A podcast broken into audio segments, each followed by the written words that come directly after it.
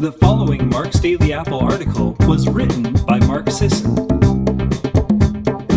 and is narrated by Tina Leaman. Five common prescriptions that should require nutritional counseling. I'm not a drug denier. For the most part, at the base level, pharmaceuticals do what they're supposed to do. Statins lower cholesterol, beta blockers lower blood pressure, Antibiotics kill bacteria. Whether those changes save lives or reverse disease is another question entirely, but we can all agree that pharmaceuticals deserve a place in modern medicine. And even if we don't, they objectively have a place, and we must acknowledge reality.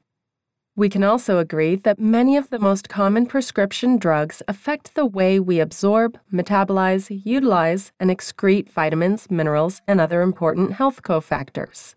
People taking them deserve nutritional counseling. This is my quick and dirty attempt to encourage that. Please note that none of my advice is medical. I can't speak to anyone's personal circumstances and therefore can't call this nutritional counseling or advice for your individual case. That said, research, as always, demonstrates patterns, and these aren't always given their due in the course of prescription writing or even follow up exams. If you wish to discuss the following findings with the person prescribing you a drug, go to today's post at marksdailyapple.com and print out or email the references to which I link. Here we go. Number 1. Statins. Statins don't just reduce cholesterol production.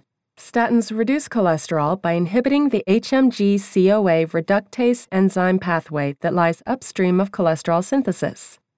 But here's the problem Lots of other biological compounds lie downstream of HMG CoA, not just cholesterol. When you block HMG CoA reductase, you also block production or synthesis of several important nutrients.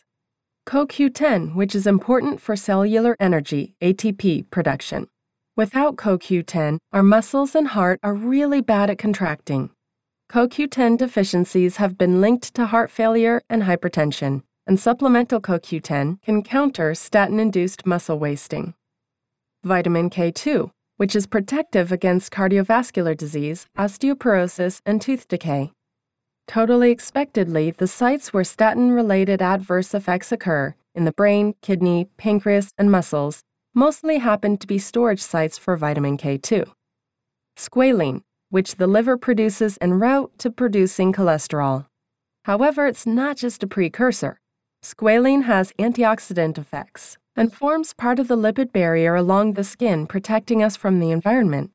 And since we use cholesterol in the skin to produce vitamin D upon exposure to UV light, blocking HMG CoA in a roundabout way blocks vitamin D production.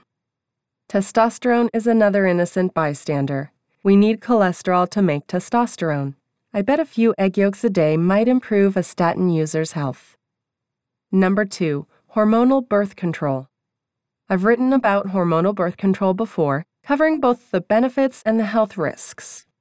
One risk I didn't mention last time was the threat of nutrient depletion. For decades, researchers have found correlations between BC usage and several key nutrient deficiencies. Whether each relationship is causative remains to be seen. BC usage may be higher in groups with lower nutrient intakes, but the consistency of the relationships and the fact that supplementing the nutrient often improves health suggests something is going on. Which nutrients are we talking about? Vitamin B6. Low dose BC seems to negatively affect vitamin B6 status. Vitamin B12. Two factors seem to decrease B12 absorption in BC users greater degradation of B12 in the gut and lower B12 binding capacity. Vitamin C. Giving vitamin C and E to women using BC reduces lipid oxidation and improves glutathione status. Vitamin E. BC users have lower vitamin E levels. Supplemental vitamin E normalizes platelet function in BC users. Folate. BC use seems to increase folate excretion through the urine and impair folate metabolism in the body. Although eating enough folate should counter these issues, few people eat the requisite amount of greens and liver and other things to do it. Some contraceptives now come with folate included, and they seem to do the trick. Other researchers think low dose BC doesn't really affect folate status, or B12 for that matter. Selenium and zinc. Giving healthy women oral BC significantly reduces zinc status and moderately reduces selenium. And finally, magnesium. BC directly lowers serum magnesium levels in humans. And in rats, supplemental magnesium ameliorates BC induced glucose intolerance. Number 3 protein pump inhibitors, or PPIs. Whether you've got peptic ulcers, acid reflux, or basic indigestion, your doc may prescribe a PPI. These do what they're meant to inhibit the function of the proton pumps that produce stomach acid.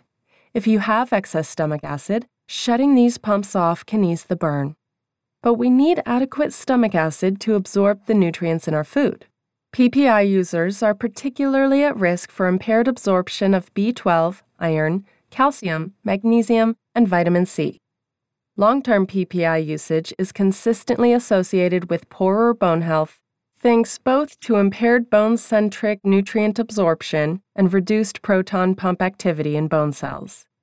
Another victim of PPIs are the gut bacteria. The stomach is acidic by design or selection. It's a strong barrier to entry, by reducing stomach acidity, PPIs alter the pH of the gut and allow alkaline preferring microbes to survive digestion and set up shop in the gut. PPI users are more likely to have bacterial overgrowth from these unwanted invaders in their gut. To counter this, PPI users can consider taking probiotics and N acetylcysteine, in one study, PPI users who took both N-acetylcysteine and a blend of four probiotic strains reduced bacterial overgrowth. Perhaps a good addition would be a high quality yogurt, which provides probiotics and calcium and has been shown to improve bone health in PPI taking rats. Number 4. Beta blockers. Beta blockers are the elders of the antihypertensives. They reduce blood pressure by reducing the strength of your heartbeat which sounds incredibly archaic. If that isn't the prime example of treating the symptom with brute force, nothing is. One way to reduce the strength of the heartbeat is to impair production of the nutrient responsible for energy production in the heart, CoQ10. Just like statins, beta blockers block CoQ10, only this time it's the desired effect. Take CoQ10 to counter this. Beta blockers also block melatonin secretion at night, and sure enough, sleep disturbances are a common side effect of beta blockers. In a cruel twist of fate, poor sleep can increase the risk of the condition beta blockers are treating hypertension. Take 0.25 to 0.5 milligrams of melatonin a half hour before your bedtime. And number 5, metformin. The glucose reducing drug metformin isn't just for diabetics these days a number of otherwise healthy people take it to inhibit mTOR and hopefully extend lifespan. Type 2 diabetics, a population with lower overall mortality who take metformin, live longer than age matched controls who don't have diabetes, for example. Metformin also protects against the conditions that kill people, like cancer. It lowers hyperinsulinemia and may protect against insulin related cancers, such as breast, colon, etc. But if you're going to take metformin, you should also consider supplementing with vitamin B12. B12 deficiency is incredibly common in people taking metformin, and researchers are even suggesting that B12 monitoring becomes standard care for metformin patients. A good general rule for folks on the standard Western cocktail of statins, antihypertensives, PPIs, and metformin with the occasional round of antibiotics CoQ10, 200 to 300 milligrams, or eat lots of beef heart. A good B complex, particularly B12 and folate. Melatonin at night, 0.25 to 0.5 milligrams. Magnesium, 200 to 400 milligrams, or lots of leafy greens, some nuts and seeds, some blackstrap molasses, maybe even legumes.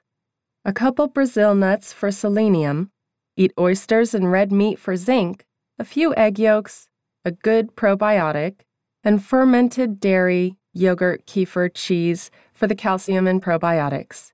Fermented food in general, sauerkraut, kimchi, fermented condiments, and sauces are all great. Hell, that's not a bad lineup for anyone. But do take these to heart. Even if you're not taking any drugs, someone you know and love probably takes one or more daily and could really use a nudge in the right direction. Chances are this will be the first they hear of it. Thanks a lot for listening today, everyone. Have a wonderful day.